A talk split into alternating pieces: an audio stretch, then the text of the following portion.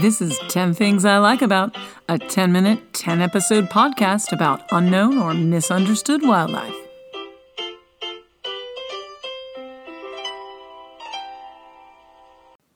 Welcome to 10 Things I Like About. I'm Kiersten, your host, and this is a podcast about misunderstood or unknown creatures in nature. Some we'll find right outside our doors, and some are continents away, but all are fascinating. This podcast will focus 10 10 minute episodes on different animals and their amazing characteristics. Please join me on this extraordinary journey. You won't regret it. This episode continues rattlesnakes, and today we're going to learn about their namesake. The rattle on a rattlesnake is the eighth thing I like about this charming snake. In the anatomy episode, I touched on the rattle, but this episode will be a deeper dive into this unusual physical attribute.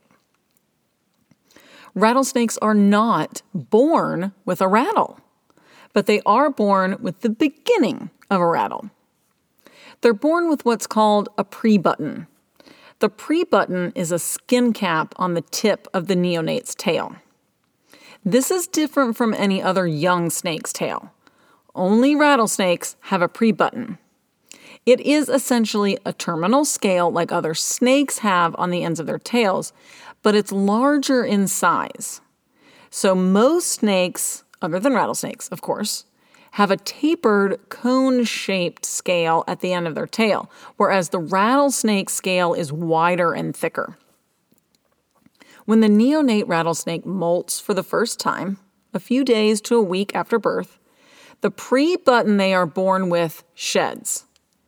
After this molt, another button is revealed that will be the beginning of the rattle that they will have for the rest of their lives. With each following molt, a segment will be added to the rattle, creating a rattle chain. So, what is this rattle made of? It's made of something very common in the natural world. You, listeners, have some of it on you right now in the form of hair and fingernails. That's right, the rattle is made of keratin.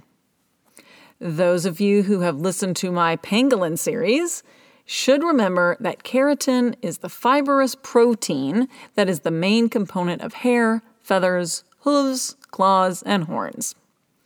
It's just one more thing that links us all together. Okay, let's get back to the rattle chain. The links are hollow, and each link interconnects with the one below it. A link is created each time the snake sheds. To grow larger, snakes must shed their skin.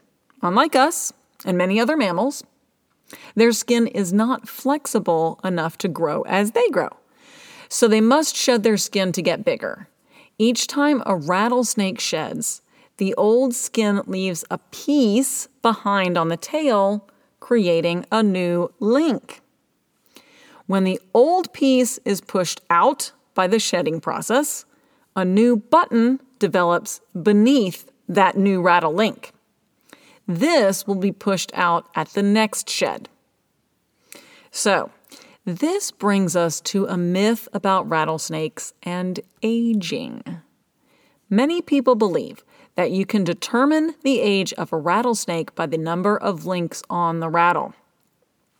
If snakes only shed once a year, that would be true. But as I ex- just explained, snakes shed when it's time for them to grow. That can happen multiple times a year. Growth rates all depend on the amount of food that a snake consumes. When resources are abundant, a snake can grow quickly. When resources are scarce, a snake may grow slowly. Another reason judging a rattlesnake's age by the rattle is problematic is that they aren't very sturdy. Rattles are hollow and made of keratin, so they aren't rugged enough to survive the rough and tumble life of a rattlesnake. When the rattle chain gets too long, links will break off. In the wild, having a rattle with 10 links is extremely uncommon. Most rattlesnakes will be able to hold onto five or six links at a time.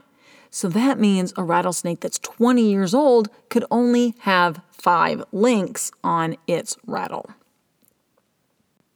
It's not like they make a concerted effort to shorten their rattle, but slithering around on the ground can be hard on a hollow piece of keratin. When the rattlesnake travels, they do hold the tail up, keeping the rattle almost perpendicular to the ground. But avoiding predators or avoiding getting stepped on can lead you into some precarious situations that can cause the ends of the rattle to break off. Rattlesnakes in captivity are another story. They tend not to travel too far, and their rattles are never really exposed to rough terrain. Some captive rattlesnakes have been recorded with rattle chains containing 20 or more links. So that's a pretty long rattle. Now, there is another reason why the rattle cannot be too long. If it's too long, it doesn't do its job properly. The point of a rattle is to make a noise. If there are too many links, say 20, the weight of the links actually prevents the rattlesnake from being able to lift the tail up properly and shake that rattle. No shaking, no noise. Speaking of noise, where does that noise come from? Is there something inside the rattle that creates the noise like a maraca? Nope. Remember, the links are hollow and are interconnected. So the noise is produced by the sides of the links knocking together. Some rattlesnakes produce a noise that can be heard many yards away. In 2021, researchers discovered that rattlesnakes are capable of creating an auditory illusion with their rattle. This is some good stuff, listeners. So, they discovered that when a rattlesnake feels threatened, it begins rattling its tail at a low frequency. If the predator keeps approaching, the snake's rattling frequency suddenly increases by 20 or 30 hertz. This creates the illusion that the snake is much closer than it actually is in reality. So, the predator thinks he's right on top of it and he may not be anywhere near it.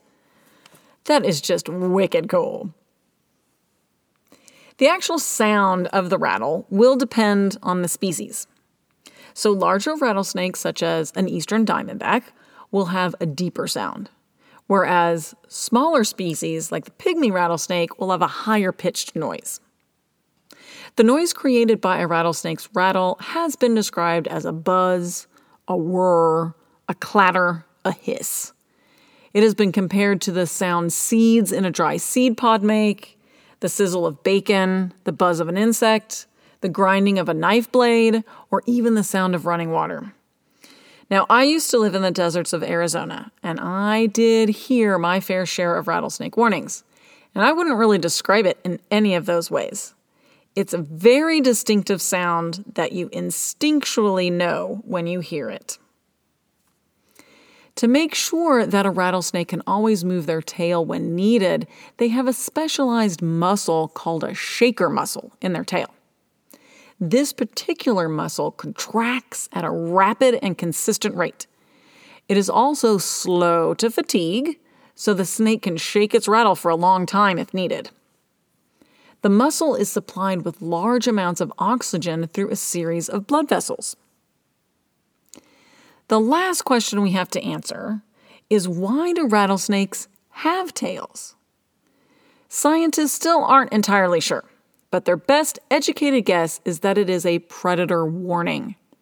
To keep themselves from getting stepped on or eaten, rattlesnakes produce a noise to warn off whoever is threatening them. A study performed in 2016 by an undergraduate at the University of North Carolina at Chapel Hill investigated the evolution of the rattlesnake's rattle. The ancestors of modern day rattlesnakes did not have rattles but it's likely that they shook their tails despite the lack of a rattle. The study looked at the tail shaking behavior of 56 snake species. Rattlesnakes were the only snakes included in the study that had rattles, of course. But most of the snakes in the study rapidly flicked their tails when threatened by a predator. Furthermore, the snake species more closely related to rattlesnakes flicked their tails faster and more frequently than species more distantly related to rattlesnakes. This leads the scientists to believe that when rattlesnakes developed their rattles, they already knew how to use them. Well, thank you, listeners, for listening to me rattle on about rattlesnakes' rattles, because it's my eighth favorite thing about this amazing animal. If you're enjoying this podcast, please recommend me to friends and family and take a moment to give me a rating on whatever platform you're listening. It will help me reach more listeners and give the animals I talk about an even better chance at change. Join me next week for another episode about rattlesnakes. This has been an episode of 10 Things I Like About with Kiersten and Company.